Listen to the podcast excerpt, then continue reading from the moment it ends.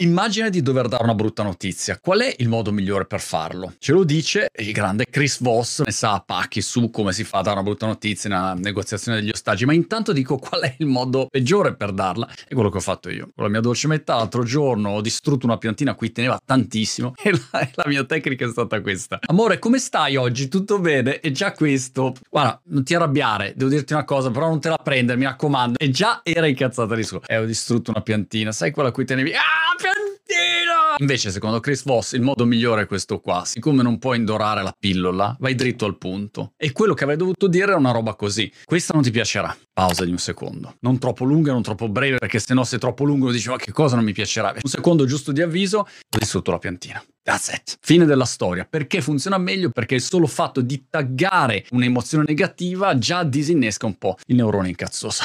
Non so, provo la prossima volta. Anch'io ci proverò.